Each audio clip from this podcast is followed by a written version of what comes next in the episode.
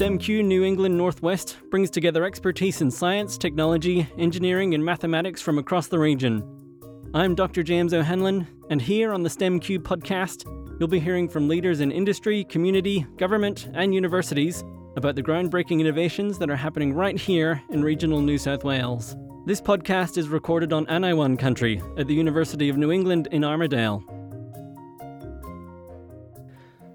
Welcome back to Stories of STEM Q. This episode, I'm joined by Casey Budd from B&W Rural in Moree. Casey, thanks so much for joining me. No worries, James. Thanks for having me. Now, you're an agronomist, and I guess the my first question is for people that haven't heard of agronomists or haven't heard that word before, what is it? Yeah, so I guess in a nutshell, um, agronomist um, for me is working with farmers and advising them on what crops to grow, how to grow them, and trying to do it most efficiently. Uh, based on what? Based on uh, the, the, the land they have or equipment they have? Well, how are you making these assessments? Yeah, I guess uh, it's very individual. So depending on the farmer, uh, depending on the capability of their land, um, themselves as farmers, the machinery, um, and contractors available to them. Uh, there's a lot of factors that go into it, and, and we take all that into consideration when trying to get the most out of each each farm. And does that mean you need to specialize in a particular type of agriculture? I mean, can an agronomist do everything, or do you need to specialize in plant production versus livestock, that kind of thing? Uh, yes and no. So I uh, I studied a bachelor of agriculture at UNE, and I majored in plant production. But I also know a lot of um, colleagues that have have gone down the rural science uh, or ag path and majored in animal production and then gone into agronomy from there. So, uh, yeah, there's nothing really too specific. It's more um, specialized once you start on the job and you sort of work out what crops you do and, and don't like and, and go down that path instead. And so, when you're doing this, what are clients sort of coming to you with? Are they looking for a, a business to be managed, or are they looking for the actual crop and stocks to be managed? Where do you where do you even start? So normally, uh, a farmer that's coming to me um, is looking for just advice. So that might be checking the crop every week for them and giving them advice on when to plant, how to plant it, uh, when what to spray it with if it needs spraying, um, what fertilizer inputs it needs, whether they're organic, whether they're not organic. Um, yeah, right through to harvest and we do have a little bit of input into you know marketing, but that's typically the extent of the agronomy side. So yeah, just just providing consulting advice. And you're working for B&W Rural. They do all sorts of things. Uh, agronomy is just sort of one of their services. How does it fit into everything else the company does? Yeah, so I, I guess essentially we're a farm supplies business. So we have a lot of merchandise. We supply everything from fencing through to um, shuttles of herbicide and pesticides and fertilizers and and all that sort of farm input side of things. So we've got that side of the business, and then to complement that, uh, we have a number of agronomists at each of our branches that provide advice to farmers, um, and we do that through a um, a service model business and also th- as a consulting business as well. And I imagine that the kind of relationships you have with farmers, they're pretty long term. They're not just sort of ducking in once or twice for some advice. Yeah, no, definitely. Definitely. Most of our clients um, have been with us for a number of years, um, and each client, you know, has their own agronomist, and, and we've built that relationship over a number of years. So typically, we don't see, you know, a lot of turnover. Uh, once a client comes to us, they normally stick around for the long term. Um, and yeah, that's what we sort of aim for. We want to be working together for a long time because it's not really a a quick uh, quick walk in walk out job. Being based in Moree, I imagine you have lots of uh, clients and and businesses that you manage that are uh, somewhat unique to the region. What's what's in Moree? Is it cattle country, cotton country? What's what's there? So we're pretty fortunate. We've got a little bit of everything. Um, our main client base at B&W is predominantly broadacre cropping and cotton uh, so predominantly irrigated cotton as well. So that's our, our core business. Um, and then to complement that, we also support um, growers that have pecans and citrus and and livestock as well. So we're a pretty diverse region. We're very blessed in that sense. I mean, not being in agriculture myself, my my understanding of how to work is pretty limited, but I do know it's it's pretty high stakes business. There's sort of huge amounts of money being invested uh, that will pay off sometime in the future, but there's a lot of risk involved. Um, what are your stress levels like dealing with these businesses? I mean, in the last couple of years, it hasn't been too bad because uh, we've we've had the rainfall to go with it, and farming, you know, is largely rainfall driven. Uh, we've definitely been challenged, you know, with the price of land. So people trying to get into farms or expand their existing farms, that's been a bit of a challenge. Um, but for the rest of them, you know, the growth in the asset has been a good thing. Um, and then yeah, on top of that, obviously we've got increasing input costs as well. So that's that's another challenge that we face, especially this year. Um, but yeah, that's all part of it. I mean, it, every business has their elements of risk. Um, it's just yeah, this, this is ours. We're largely driven by the environment and, and commodity pricing. I mean, it's good to hear that the past couple of years have been pretty good because of the recent rain. But I mean, before that, it was droughts and then bushfires and then floods. I mean, how do you go about, I guess, making predictions about the future? Everything seems so uncertain, really. Yeah, so I guess that's the hard part. I mean, we have had several years of drought before, you know, the last couple of years, and to an extent, um, a, a lot of farmers manage that very well, and that is that is part of the risk equation. We don't expect to get, you know, a fantastic crop year in, year out. There are going to be tough years. Um, and most people have been around long enough to realize that, or they have advisors to help them manage those risks. So, yeah, it's, it's not, not as challenging as it sort of sounds, and certainly not as scary as it can be in the media at times. It's just being aware of those risks and controlling what you can and, and getting around what you can't. You are actually uh, awarded uh, Agronomists of the Year uh, recently. What makes you Agronomist of the Year? Who, who selects this? Uh, that's a good question, mate. Um, yeah, so I was the Agronomist of the Year at the Summer Grains Conference in 2019. So I was nominated um, by someone. I, I, still don't really know who nominated me. Um, and then I guess it's up to the uh, selection committee to determine, I guess, who is who is the uh, winner. So I'm I'm not too sure how or why I became the agronomist of the year, but yeah, it's certainly a humbling recognition and, and nice to know that your clients do appreciate the work that you put in. I mean, based on it being a sort of panel decision, obviously they were looking for know, letters of support or talking to clients, or is it all just a, a hidden secret? Yeah, as, as far as I know, they uh, they talk to a couple of clients, um, and obviously, you know that that dictates a lot of our success as an agronomist. If you have happy clients, nine times out of ten, you're doing a good job, and and I guess that that keeps more clients coming in as well. So that that's a huge component, but also, you know, industry personnel, researchers, employers, people that you work with outside of that to provide those agronomic services, they all come into it as well. So yeah, certainly a big industry and, and lots of different people to talk to. I guess I want to ask how one becomes a successful agronomist. I mean, did you grow up in the country yourself? Yeah, so I've uh, I've lived in town my whole life, but um, I was quite fortunate enough to grow up around a lot of farms. So my father's an agronomist as well, and has been for 35 years now. Um, so I learned a lot from him as a kid, which is sort of interesting because I didn't picture myself doing agronomy at all. It's um, I guess as a kid, it's a lot of driving around. You don't really know what you're looking at. Uh, it wasn't until I sort of left school and did a bit of work experience, um, trying to make a bit of money, that I actually started doing a bit of um, work for other agronomists. And yeah, from there, my passion sort of really grew, and it's something that I was fortunate enough to come quite naturally to me. Um, and I guess yeah, pursuing that passion has sort of led to led me to where I am today, and and fortunately, yeah, built building the relationships that I have with the clients that I work with. So you said you didn't really know you wanted to get into agronomy at first. Where did you start then? Did say at the end of end of high school, you're looking at university degrees. How do you how do you decide? Yeah, so I guess uh, year eleven and twelve, you know, they're they're pretty big years at school, and you know, it's all doom and gloom. Your life's going to be over if you don't work out what you want to do. So.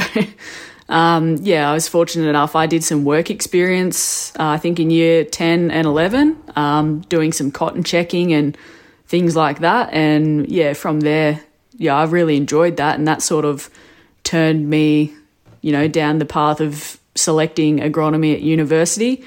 Um, I wasn't the best student at school, so I actually got into university through pre selection at UNE, uh, which was an absolute lifesaver for me. Um, it was a little bit tougher. I did have to work a lot harder than a lot of other students that did a lot better at school. Um, but yeah, I, I ended up doing a lot better than I thought I would because I was interested in what I was studying. And then once you're learning this stuff, how much of it is actually learning, you know, plant and animal science as opposed to learning uh, economics and the business side of things, or is it all a bit hard to uh, disentangle? Yeah, I mean, they definitely go hand in hand. You know, once you leave university, you can't really have one without the other. I mean, at the end of the day, farmers are running a business um, and you're just a part of that business. So I'm fortunate enough to have done an ag degree and a business degree. So I went back to complete my Master of Business Administration a few years after I completed my first degree. And yeah, that really that really rounded things out for me and gave me an understanding of farms at a business level, not just an agronomic level because I found, you know, when I first left uni and I started working as an agronomist full time, I had clients that would make decisions that weren't necessarily the right agronomic decisions. Um, and I found that quite frustrating because I didn't understand why. So it was good to go back and do that business degree and see some of the other drivers um, behind decision making. So it made a lot of those decisions that weren't necessarily great from an agronomic perspective uh, look a lot better from a farm business perspective. I guess that kind of preempted my next question. Do you find that farmers are uh, good at one side of the business and not the other, and that's why they kind of need that external support? I think it depends on the farmer. I mean, some everyone you know has their preferences, and certainly that is the case for some. But we've got quite a lot of well-rounded business people out there that that just want to really you know, engage someone else to provide them the most up to date advice that they can get um, because it's very difficult running a business to be across absolutely everything. So, you know, they've got an accountant, they've got a solicitor, uh, they've got an agronomist, and they rely heavily on those people to provide the right advice for their business. And so, what does a day in the, I guess, what does a day for you look like? Are you at the desk crunching numbers? Are you out at farms? What What's a day in the life of an agronomist? So we typically kick off the day uh, on farm. So we we do a lot of driving. Um, a lot of time is spent on farm, and then often, you know, in the afternoon, we'll follow that up, writing recommendations and reports, um, and sending that sort of paperwork side of things out to growers. But yeah, it's it's largely farm based. Probably eighty percent of our time is spent on farm, looking at crops, um, looking at weeds, reviewing nutrition um, programs and and things like that. And you said that your father was an agronomist, and you sort of grew up in the field without even noticing it even though you've only had a, a, particular amount of time in your career itself, I imagine you've got a bit of perspective on how things have changed over time. I mean, how, how have you seen farming change in, in your eyes? Yeah, that's a that's an interesting question because agronomy fundamentally hasn't changed, but a lot of tools that we have as agronomists now certainly have. So you know, back in the day, you might be spending all day on farm and you'll come home and write up your recommendations on the computer at night and, and fax them out to growers in the morning. Whereas, you know, now I go out, I look at a paddock, I can do a recommendation on my iPad while I'm in the paddock, email that straight to the grower, and then follow up with a phone call while I'm driving to the next paddock. So it has, uh, it has certainly changed the way that we do business, um, but it hasn't hasn't really changed the actual crux of the agronomy, so to speak. So we're we're still looking at uh, crops. You know, we've still got to be on farm. Um, there's there's a lot of tools coming through like satellite imagery and and sensors and all the ag tech stuff that's coming through. But at the end of the day, fundamentally, we still need to be on farm. We still need to be physically checking crops. Um, there's no there's no getting around that. So yeah, that that's the bones of our business. And what about for the farmers themselves? What have you seen change for their practices? I think uh, the biggest change has probably been, I guess, in, in my career and, and seeing farming growing up, the shift from conventional farming to no till systems. So, conservation farming methods being implemented in an effort to preserve our soils and build nutrition and, and look after soil structure and things like that. That's probably been the biggest change. Um, and that's come through, you know, not only cultural change in farming and the introduction of, you know, herbicides and reliable herbicides that are a lot safer, but also changes in machinery and, and that sort of availability as well. So a, a grower now can send someone out to spray a farm in a day. It might have taken them a week to spray it, you know, 15 or 20 years ago with a different machine. This use of technology in farming, we often hear of it referred to as precision agriculture. And I don't know, I remember hearing about this and was promised that everything would be watered by drones and we would have robot self driving tractors and all that kind of stuff. What does it actually look like in practice? that's a that's an interesting one because I guess I've come to hate the term precision agriculture. Um, you know, it turns a lot of growers off. Uh, I think there's a lot of hype around it.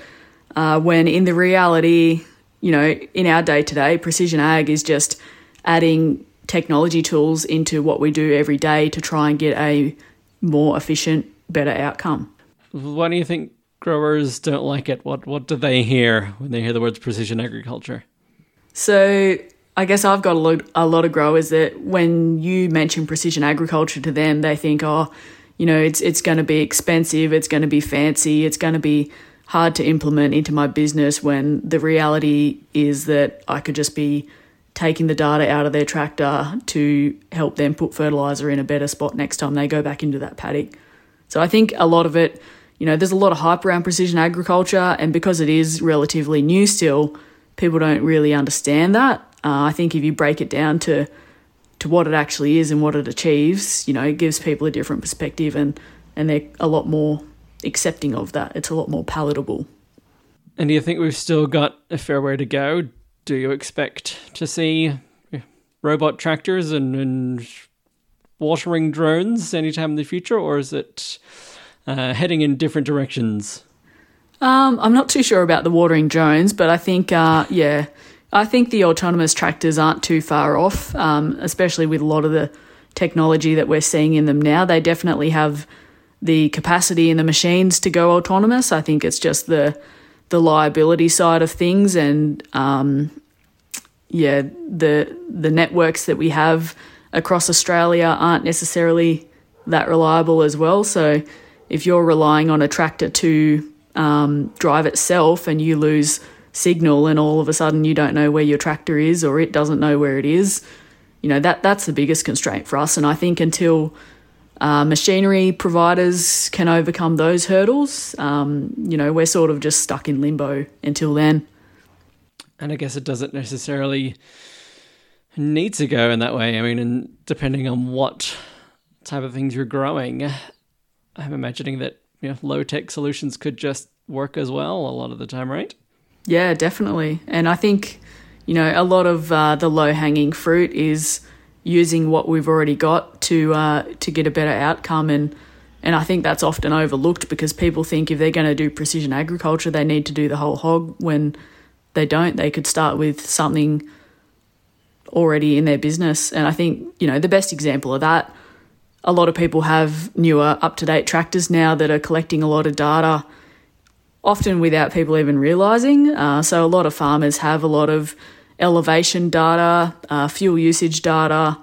You know, that sort of information from an agronomic perspective is quite helpful because if you look at a fuel usage data map, um, often that will correlate pretty pretty closely to soil types and different soil constraints. So we can use that to um, yeah make better decisions on varieties, fertilizer placement, all those sort of things. So often it's just um, yeah starting starting with what you've got and trying to find solutions to use that a bit smarter without without adding expense.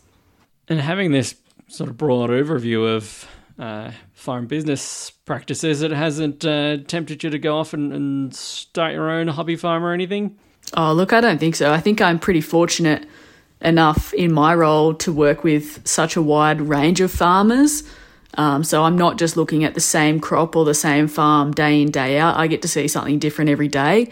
Uh, and I really love that variety. So, yeah, I mean, long term, I would like to, to get into my own farm. But yeah, for now, I'm, I'm quite excited about seeing what everyone's up to and, and learning from, you know, what everyone else is doing as well, because each farm is so different.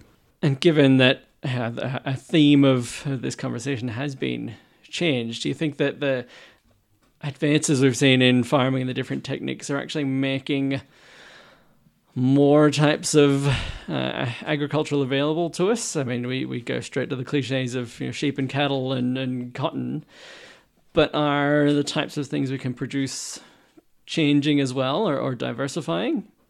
I think, um, yeah, there's definitely a lot more diversity now, you know, and I think that's that's probably come with you know globalization and the rise of social media. You know, there's a lot more transparency available to consumers now, and I think that's driving a lot of the niche markets um, and niche products. So you've got growers that are then able to value add, you know, direct from farm and and go direct to consumers in that sense. So so that's been really interesting. And, you know, we've got growers out here in classic cotton country wanting to grow quinoa and, and all those sort of specialty crops. Um, so, yeah, it's, it's definitely changing. And it, I think, um, yeah, as consumers start to have more of a say in where their food comes from and, and what they actually want from that, I think that'll that'll continue to change. And the last couple of years and, and right now continues to be a bit of a reminder about how supply chains work, uh, both domestically and, and globally. Do you think we will see a shift towards more local production and local supply? I certainly hope so. Um, but yeah, we are we are definitely constrained. You know, we don't have a lot of that, the manufacturing facilities um, and the labour available to finish a lot of the products that we we actually grow in Australia. So a lot of that is done offshore. So I think, you know, long term, if, if that was to come back, you know, obviously people would be looking to spend a bit more for those products. And I think there's certainly niche markets where that's already the case. Um, you know, and if you look at uh, cotton, for example, and the traceability in that industry, you know, that's that's been a bit of a game changer. But ultimately, most of the textile manufacturing is still done offshore and then brought back into the country. So, yeah, I, th- I think definitely potential, but there's certainly a lot of constraints to overcome there as well. And I think, you know, with the world the way it is at the moment, it's certainly highlighted a lot of those supply chain issues. Uh, but whether we can overcome that, you know, in the medium to long term, yeah, I'm, I'm not 100% sure. And I guess to finish things up, I'm interested to know what's in the future for you? You know, now that you're an established award-winning uh, agronomist, are uh, you just getting busy, getting the same sort of work done, or, or is there big plans for the future? Oh, it's it's pretty much business as usual, mate. I'm happy doing what I'm doing. Um, I plan to be doing it for a long time, and yeah, hopefully my clients stay happy, and I'll keep working with them. Yeah, I'm I'm pretty happy doing what I'm doing. It's good to hear, Casey. Thanks so much for joining me. No worries. Thanks for having me. Thanks for joining me here on the STEMQ podcast. Stay tuned to hear more stories as we work to empower STEM innovation through the STEMQ precinct.